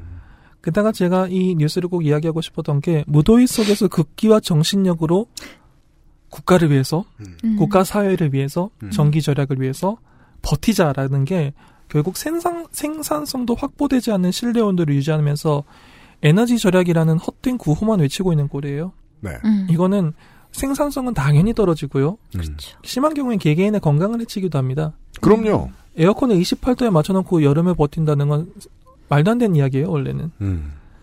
개개인의 건강을 해치지도 않고 생산성도 유지할 수 있는 적정한 실내 온도 관리가 필요하다고 이, 이제부터라도 정말 강조를 해줬으면 좋겠어요. 음. 에어컨 음. 설정 온도를 28도로 맞추는 게 끝이 아니라는 거야. 음. 그리고 그 에어컨을 관리할 수 있는 지위에 있는 사람들이 28도에 맞춰놓고 우리 내국하고 있다라고 생각하는 것 그런 풍토도 빨리 없어져야죠. 음. 그러게요. 그런 생각을 하라고 은연중에 홍보했을 거 아닙니까? 그렇죠. 음. 이게 반팔을 입고 출근할 수 있게 되기 위해서 내각 총리 대신이 먼저 반팔 입었잖아요. 음. 그런 것처럼 에어컨을 만질 수 있는 권한이 있는 사람이 이 사고 방식에서 빨리 벗어나야지 사람들의 건강도 해치지 않고 생산성도 확보됩니다. 그러면 아베 총리가 네. 그 대신들 모아가지고 회의하는 자리에서 자기가 리모컨을 들고 네. 27도로 내리는 장면을 보여줘야죠. NHK에 까야 되겠네요. 27도 좀 그렇고 한 23도 정도. 그러니까 우리가 다닥다닥 모여 있으니 지금 온도는 28도가 아니다. 아니면 이거를 에어컨을 낮추자. 이거를 아예 국민들에게 확실하게 보여주려면은 아베 총리가 어 슬리퍼에 비치 벤츠 같은 걸 입고 튜브를 허리에 끼고 가서 모노키니 같은 것을 입고 에어컨을 17도 정도로 낮춰버리면은 국민들이 23도쯤에 쓰지 않을까요? 그리고 실내 온도계를 설치해야 돼요 원래는. 음. 정말 그렇죠, 건강을 그렇죠. 해치지, 해치기 싫으면 네. 그 에어컨이 아니라 실내에 있는 온도계를 보고 그러니까 온도계를 들고 나와야죠 아베 음, 총리가 음. 한 손에 온도계 한 손에 리모컨을 들고 이게 28도가 될 때까지 내가 내리겠다라고 하면서 계속 내려야죠 음. 여러분 보십시오 아직 29도입니다 에어컨은 그러면서- 23도지만 아직 29도입니다 그러면 그러면서 온도는 오롯이 피부로 느껴야 되니까 네. 에어컨에 찍힌 숫자나 온도계 숫자로 속으면 안 되니까 눈은 또 가려야겠네요. 눈 가리고 한 손에는 온도계, 한 손에는 에어컨. 에어컨 뭐 리모컨. 그는 에어컨의 여신으로 기억되겠네요. 이제 총리가 취임할 때 그 세레머니를 해야 되는 거예요 그럼 그게 동상으로 만들어서 그렇죠. 그렇죠. 네, 한정부 앞에. 음, 그 네. 사- 뭐지 뭐 전기공사라든가 네. 아 그런 얘기였습니다. 아 한국에서는 안 생길 일이네요. 지키지 않으니까요. 그죠? 아, 근데 관공선 지켜야 돼요. 어, 공공기관은 정말. 일반에서 모두가 이유를 대면서 서로 다른 이유를 대면서 안 지키죠? 그럼 다시 공공기관도 움츠러들어요. 아 그건 그래요. 한국은 그- 그렇게 되잖아요. 어, 그렇긴 했어요, 그때도. 그러니까 저는 이렇게 음. 단순하게 생각하는 거예요. 이런 거를 한국이 만약에 28도를 실행했다고 보죠. 이게 시사 문제가 되려면 온도가 너무 중요하다고요. 한국은 26도도 지금 제대로 안 지켜도 많이들 안 잡아요. 네. 예전보다 느슨해졌어요. 그게 힘들다는 걸 알거든. 절대로 한국은 28도로 13년을 살 국민들이 사는 나라가 아니에요. 그죠. 대통령도 마음에 안 들면 촛불 들고 나가는 네. 근데 저 그거 기억나네요. 그 우리나라에서도 이제 쿨비즈 정책이 시행이 됐을 때 네. 공무원들 먼저 바뀌었거든요. 맞아요. 그렇죠 그러면서 이제 사람들이 전부 다 직장인들이 아울렛으로 가야 되는 아, 상황이 벌어졌어요. 왜냐하면 우리는 뭐 폴로 셔츠까지는 아니고 반팔 셔츠 정도가 허용되는 거였거든요. 음. 그러면서 이제 블루 칼라가 사무직을 뜻한 용어가 됐죠. 그 사람들이 하얀색만 일곱 장을 사기 뭐한 거예요. 아, 예. 근데 사무실에서 하얀색 말고 만만한 색깔이 어 약간 하늘색. 탁한 하늘색. 아. 착한 아저씨 음. 네. 직장인들 뒤져보면은 검은색 하얀색 정장 말고는 다 네이비하고 하늘색이에요. 음, 맞아요. 음, 음, 맞아요. 의료업계 좀 더 매겨 살려주고. 네. 그 외에는. 아, 물론 이 이야기의 본질은 이겁니다. 국가가 내놓는 숫자는 과학적으로 결정되지 않는 경우가 더 많은 것 같다. 음, 네. 네. 일본에서 획기적인 변화가 있길 바랍니다. 저도 바라고 있습니다 네. 아, 일본에서 청취하시는 수많은 청취자 여러분. 이렇게까지 고생하고 사시는지 몰랐습니다. 일본 사회가 큰 충격을 받았습니다. 여기까지. 오늘의 민주평통이었습니다. XSFM입니다. Bluetooth, headphone, speaker, Sony, Monster, wireless. Join the freedom. Access Mall. JJL. Speaker. Charge 3. Bluetooth speaker. Go. Clarity. HDBT. Headphone. Headphone. Bluetooth. Sony Monster. JBL. Meet the speaker. Join the freedom. Access Mall. 술, 대화, 사람, 그리고 술자리에 필요한 마지막 한 가지. 살아서 집까지 술친굼. 전 세계에서 가장 많이 팔리는 노트북 브랜드? 글로벌 판매율 1위 레노버. 지금 바로 엑세스몰 전용 특가에 구매하세요. Lenovo. For those who do.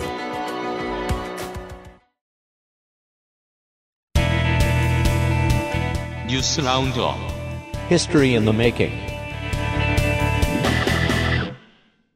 에디터 윤세민이 이번 주에도 뉴스 roundup을 준비하느라 고생이 많았습니다. 네, 첫 번째 소식입니다. 제가 스타크래프트 리마스터를 깔았다가 10전 9패를 당했다는 소식입니다. 아, 밥. 이런 어, 네, 많이들 깔았습니다. 두 번째 소식입니다. 살충제 달걀 소식입니다. 네, 지금 이거 엄청 빠르고 복잡하게 진행되고 있더라고요. 지난달 20일에 네덜란드의 일부 달걀에서 살충제 성분인 피프로닐이 검출되어서 그렇죠. 달걀을 무더기로 폐기했던 일이 있었습니다. 음. 그런데 국내산 달걀에서도 살충제 성분이 14일에 발견되었습니다. 네. 피프노릴은 원래 개나 고양이의 진드기를 죽이는 데 쓰이는 건데 네. 닭에는 사용이 금지되어 있습니다. 음. 근데 우리나라의 기후가 점점 열대 기후가 되고 있잖아요. 음. 그래서 진드기가 많이 증가하고 있기 때문에 결국 농가에서는 살충제를 쓸 수밖에 없는 상황으로 가고 있다고 하네요. 그래서 2014년에 인체에 무해한 살충제인 와구프리 블루가 출시되어 이를 지자체에서 농장 쪽에 보급을 하고 있었대요. 음. 근데 이번에 살충제 성분이 발견된 농가 주인의 이야기를 들어보니까 전에 쓰던 게 듣지 않아서 다른 약을 사와서 쓴 건데 이게 금지 성분인지는 몰랐다. 음흠. 라고 발언을 하셨더라고요. 네. 이 농가가 와그프리 분류를 배급 받았던 걸로 밝혀졌으니까 음. 그 살충제 효과가 그렇게 좋지 않았나 보죠. 그러게 말이에요. 음. 한편 닭이 진드기를 없애려면은 흙 목욕을 해야 한다고 합니다. 음. 그러니까 닭 입장에선 긁는 건데 네. 그러면서 진드기도 같이 떨어져 나간다는 건데 맞아요. 지금 한국의 닭장에선 이게 불가능하죠. 네. 결국 이 달걀 살충제 문제도 대규모 축산 때문에 생긴 문제라는 지적이 일고 있습니다. 그렇습니다. 음식에 관한 어떤 트러블이 발생했을 때 나오는 워딩들이 뭐 기름이 더러워 지저분했다라든가 유통기한이 지냈다 상했다 이런 건데 살충제라고 하니까는 워드가 너무 강하니까는 그죠. 그. 참고로 그 프랑스 같은 경우는 마트 같은 데서 네. 그 닭장에 이렇게 가둬놓고 기른 닭에서 나온 게- 달걀을 더 이상 팔지 않아요. 아 그래요? 네, 아마 최근이었던 것 같아요. 그래서 아예 바뀌었어요. 음. 네. 근데 한국에 와 계신 동안 그 네덜란드 달걀이 프랑스에도 들어갔어요. 네, 그건 알고 있습니다. 한편 방역 당국에서는 달걀에 08마리라고 써 있거나 08LSH라고 표시되어 있으면 섭취를 피하라고 당부했습니다. 리콜 제품 코드 같은 겁니다. 오, 오늘 아침에 더 추가됐어요. 몇 오늘 개 더. 아침에 몇 개 더 추가되었습니다. 계속 늘고 있습니다. 네. 예. 그리고 늘다 말고 어떤 데에 지금 공급되는 건 살충제 없다더라 이런 것도 지금 계속 업데이트되고 있어서 정말로 걱정 많이 되시는 분들은 확인을 해보셔야 될 것 같고 제가 이제 그 양계 및 이런 거 하시는 분한테 제가 우연치 않게 들었던 얘기 중에 가장 인상적인 얘기가 그거였어요. 계란이 없어지면 나라는 멈춘다. 음, 네. 음, 음, 음. 완전 맞는 말인 거예요. 그렇죠. 계란 정도의 식자재가 되면 우리가 마트에서 그 최종 식자재를 사지 않는 건 우리가 그것을 먹는 것과는 아무 상관이 없는 거예요. 맞습니다. 우리 삶은 계란으로 이루어져 있는 거예요. 어딜 가거나. 그래서 이번에 전문가들이 했던 얘기 중에서 어, 이 달걀을 하루에 한두 개 먹었다고 살충제 효과가 몸에 치명적인 거를 주진 않지만 음. 특히 아이들 같은 경우 우리는 하루에 달걀을 생각보다 많이 먹을 수도 있다고 경고를 하더라고요. 네. 지난 일주일을 돌아보잖아요. 돌아보자고요. 베이커리에 가서 사왔고요. 네. 커피숍 가서 심심하니까 하나 붙여놓고 먹었고요. 네. 편의점 가서 과자 사 먹었어요. 그렇죠. 네. 어, 라면에도 들어있고요. 음. 그거 하나 안 먹고 하루가 지나가는 날은 없어요. 그렇습니다. 아주 많이 먹는 날은 있어요. 순두부찌개를 시켜도 있고. 그렇죠. 네. 그 서서히 그 메시지가 지금 한국 같은 이제 나라, 그러니까 빠르게 경제 성장해서 이제 그 부자 나라 된 이런 나라들에 오고 있는 거예요. 복지 축산 안 하면 국민들의 건강에 해가 올 텐데 이거는 곧 유통에도 변혁을 강조하고 최종 소비자들의 부담도 강제하게 되는 그렇죠. 이 시즌이 오고 있다. 점점 다가오고 있다. 언론이 안 보려 그러는 것 같아요. 먹거리의 가격이 크게 오르는 때가 온다라는 거를. 그리고 그걸 받아들일 준비를 해야 된다. 이게 어느 쪽으로 말해도 사실 어느 쪽에서 욕을 먹는 문제이기 때문에 최근에 동물복지에 대한 논의가 많아졌기 때문에 어, 농장 동물복지 쪽으로 이야기를 하면은 서민들 음식값이 오른다는 식으로 반대쪽에서 낼 테고 네. 서민들 음식값을 잡으려고 이야기를 할 테면 동물보호단체라든가 동물 애호가 쪽, 쪽에서 여- 연락이 올 테고 네. 국민들을 위한 경제 논리로 접근을 해야 되는 문제인데, 지금, 뭐, 지금 전 정부들이 해놓은 거 치우고 있는 과정 중에 하나잖아요, 이것도. 네 그렇습니다. 그러다 보니까 정부는 좀 밥, 밥, 그, 너무 바빠가지고, 아, 눈앞에 있는 거 처리하기 바빠가지고 생각 하는지 안 하는지 모르겠는데, 예. 이거는 결국 국민 개개인이 지불하게 되는 음식값의 경제학을 미리 좀 계산을 해놔야 될 필요가 있는 부분인 것 같다. 다음 뭡니까? 세 번째 소식은 지난주에 광복절 기간 동안 바쁘게 돌아간 외교 소식입니다. 그렇습니다. Dancing with the Stars 같은 거요. 네. 예, 다급하게 준비한 안무를 보셨어요. 한편에. 먼저 도널드 트럼프 미국 대통령이 북한이 위협 수입을 위협 수위를 높인다면 화염과 분노를 보게 될 것이라고 했었죠. Fire and Fury. 그렇습니다. Fire and Furious. 하우스 트럼프예요? 불과 피? 한편 그 직전에는 미국 국방정보국에서 북한이 ICBM의 소형 핵탄 소형 핵탄두를 탑재할 수 있게 된 것으로 보인다는 보도가 있었습니다. 로 보인다는 보도. 네. 이에 북한은 괌 타격 계획을 발표했습니다. 뜬금없이 괌이 뒤집어졌습니다. 그래서 미국에서는 전쟁을 강력하게 경고하면서 한편으로는 대화 의지를 비췄고 아, 만약에 북한에서 미사일을 발사할 경우 요격할 것이라고 밝혔습니다. 그건 안 밝혀도요. 하게 돼 있습니다. 그렇게. 그렇죠. 네. 그리고 중국에서는 북한이 괌을 타격해서 미국이 북한을 공격할 경우 중립을 지킬 것이라는 입장 발표가 있었습니다. 그렇습니다. 또 문재인 대통령은 광복절 연설에서 대북 문제에 있어서 우리나라의 주도성을 강조하였습니다. 어, 이거 되게 짧고 시원한데요? 이게 그 기사하고 저 평론으로만 읽다 보니까 아주 빠르게 전개돼서 좋네요. 송영무 국방장관은 올해 얘기를 했죠. 네, 올해 내에 사드 임시 배치가 될 것이라고 말했으며 마지막으로 북한은 어, 미국의 대화 이제 대화로 해결할 수 있다라는 말을 듣고 다시 당분간 미국의 행동을 지켜볼 것이라고 말했습니다. 또한 한 버스에 사는 광복절부터 소녀상을 시내버스에 태우고 운행을 하고 있었죠. 네. 지금도 운행이 계속되고 있는데요. 이에 일본은 있어서는 안 되는 일이라며 유감을 표했고 아베 총리는 위안부 합의 재협상에 불가하다고 밝혔습니다. 네. 에어컨 나- 온도나 낮추지. 이상이 아주 간단하게 설명들어서 송구스러운 광복절 기간 동안의 외교 문제였습니다. 그, 또 언론 얘기에서 참, 참 머쓱합니다. 한국 언론은 저 8월 위기설 이런 얘기 하잖아요. 네. 이게 그 되게 치킨 게임인 게 한 번 이렇게 북과 관련된 위기가 찾아온다라고 보도를 하기 시작하면 보도 경쟁을 하는 습관이 있어요. 음. 무서운 쪽으로 보도 경쟁을 하는 습관. 네. 이게 정권이 바뀌었는데도 이 습관이 안 변해요. 왜냐하면 용기를 아직 낼 수 없는 상황이에요. 음. 심지어 지금 민주당 정권도 용기 못 내요. 네. 왜냐하면 이 고공행진하고 있는 지지율을 꺼트릴 수 있는 가장 무서운 지뢰는 결국 안보관 관련한 것일 거라는 거. 평생 그, 그, 거기에 시달리면서 정치해온 사람들이기 때문에 가장 잘 알고 있거든요. 네. 이 일은 생길 일이 아닙니다, 여러분이라는 말을 죽어도 못합니다. 그렇죠. 근데 이제 가장 이제 제가 놀랐던 거는 국내 기사들을 뒤져보면은요. 미국 민주당 집권기에 국방부나 CIA 같은 곳에 있었던 그 이제 그런 사람들은 나중에 방송가를 돌아다녀요. 정치 컴백하기 전까지 미국은 그 회전문이 엄청 견고합니다. 네. 정치에 돌아오기 전까지는 방송국에 있다가 정치에 돌아가면 또 가다가 이렇게 왔다 갔다 하는 거죠. 국방 전문가들이 나와서 트럼프를 뭐라 해요. 뭐라 뭐라 하는데 가장 중요한 기저에 깔린 메시지는 보통 왜 안 일어날 일을 일어난다고 거짓말하니? 예. 북 풍몰이 해가지고 장사를 한다 치죠. 지금 트럼프가 하고 있는 게 그거거든요. 네. 그거에 속을 만큼 미국 언론은 아마추어는 아니라는 거예요. 그렇게 얘기를 떠들면 한국은 그 중에서 매우 위협적인 상황이다 같은 부분만 발췌해가지고 보도해버려요.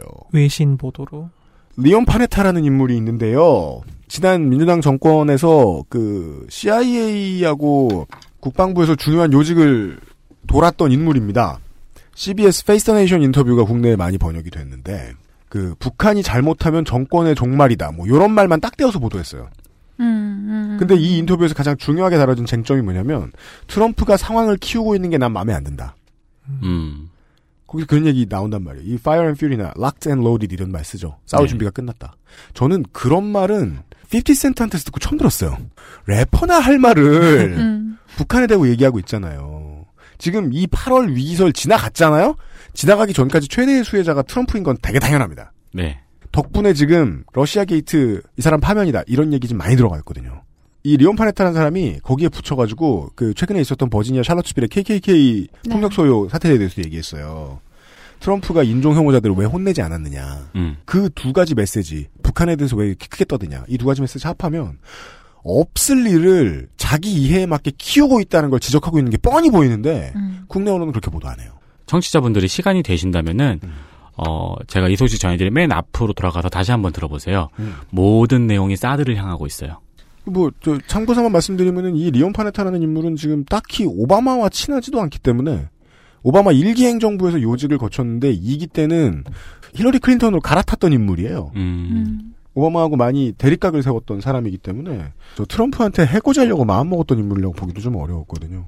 예. 여튼 뭐 이 사람 인터뷰 말고도 몇 개의 인터뷰가 트럼프가 쇼하고 있다라는 지적을 되게 많이 했는데 한국 언론은 보도하지 않더라. 이런 정도 말씀드리고요. 마지막은요. 네 번째 소식은 온라인 쇼핑몰 소식입니다.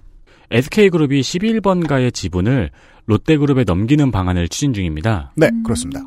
SK그룹 안에 SK텔레콤이 있고요. 네. 그리고 SK텔레콤의 자회사가 SK플래닛이에요. 음. 11번가는 SK플래닛에서 운영하는 쇼핑몰입니다. 그렇습니다. 좀 복잡하죠? 그렇습니다. 하지만 내가 실업을 쓴다면 인생은 편할지도 모릅니다. SK플래닛의 적자가 심화됨에 따라서 지난달에는 광고 부문을 SM 엔터테인먼트에 넘겼습니다. 그렇습니다. 그리고 이 11번가의 적자 때문에 중국에서 투자를 받으려던 시도도 무산되었고요. 그렇습니다. 1조 3천억 원 정도 규모였다고 해서 처음에 투자 시도를 받을 때부터 크게 떠들었는데 결국 실패했습니다. 지금 몇 달 전에 확인됐어요. 네. 문제는 이 11번가를 롯데가 가져가느냐, 신세계가 가져가느냐, 혹은 셋이 합치느냐의 기추가 주목이 되었는데요. 어, 녹음 중인 16일 현재 SK와 롯데가 제휴 및 매각 절차를 위해 협상 중이라는 언론 보도가 있습니다. 어, 시간 단위를 단 지금 녹음하기 한 2시간 전까지 확인하는 언론 기사로는요. 현재 롯데는 경영권을 가져오지 않으면 의미가 없다는 입장이고요. 주인이 돼야겠다. SK는 경쟁력 강화가 목적이었기 때문에 경영권 매각은 검토하고 있지 않다는 입장입니다. 마음이 바뀌었다. 네.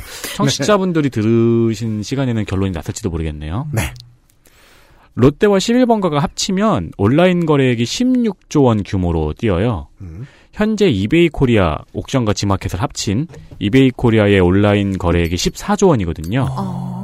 그러니까 1위가 단숨에 되는 거죠. 그렇습니다. 네. 그냥 온라인에서 평상시에 사는 한국 땅 안에서 온라인 쇼핑을 하는 분들에게 있어서는 신세계와 롯데는 네. 오프라인에선 모굴인데 온라인에선 머글처럼 보이죠. 실제로는 신세계만 머글이고 네. 어, 롯데는 거래액이 꽤 돼요. 주력인 롯데닷컴과 엘롯데 네. 말고도 어, 롯데마트, 롯데하이마트, 롯데 인터넷 면세점 이런 것들을 다 따로따로 운영하고 있는데 그 따로따로 운영의 실적이 나쁘지 않다는 거죠, 다 서로. 8조 정도 됩니다. 그걸 다 합치면 8조가 된다는 거예요. 네.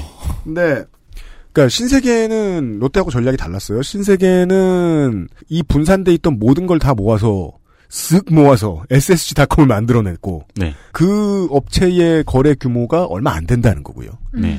우리가 오랫동안 그 많은 주변 업체들이 그 쿠팡을 악의적으로 견제하는 기사를 내기 시작하면서 그 이후에 상황이 좀 바뀌었죠. 쿠팡도 헛발질을 하기 시작했고 네. 쿠팡이 갑자기 늙었죠 기업 문화가. 음. 그러면서 이제 피해 보는 노동자들도 많이 나오기 시작하면서 쿠팡 팀원 UF 거의 뭐 같은 배예요. 이 쿠폰 뿌리면 시작했던 후발주자들이죠. 네. 이 업체들은 적자가 알려진 대로 있는데 추세상으로는 줄고 있거든요. 음. 근데 11번가의 적자는 팍팍 늘어나고 있어요. 왠지는 모르겠어요. 사람들이 이제 그 예전에는 어 SK텔레콤 쓰려면 11번가 써야 된다 이런 말 하고 많이 그랬단 말이죠. 네. 근데 대체 어드밴테이지가 대체 얼마나 사라졌길래 어 11번가의 적자가 이렇게 많이 나왔는지는 모르겠는데 신세계나 롯데 같은 회사들이 움직이는 건 되게 간단합니다. 창업주가 이게 꿈이다. 이걸 꼭 해야겠다. 라고 생각하면 해야 되는 회사들입니다. 그게 뭐였을까? 16조였을까요? 아마도 국내 온라인 시장 장악의 음. 꿈을 가지고 있는 거겠죠. 네. 어, 롯데에게는 그 꿈이 실현되는 두 번째 스태츄 되는 겁니다, 이게. 근데 뭐 물론 뭐 우리 같은 최종 소비자들한테는 바뀌는 건 뭐 그 우리가 들어가는 사이트의 브랜드밖에 없을 겁니다. 네. 이런 얘기였습니다. 여기까지입니다. 아, 윤세민 기자 수고했습니다. 네, 감사합니다. 네. 민주평통으로 꾸며드린 목요일에 그것은 알기 싫다 였습니다.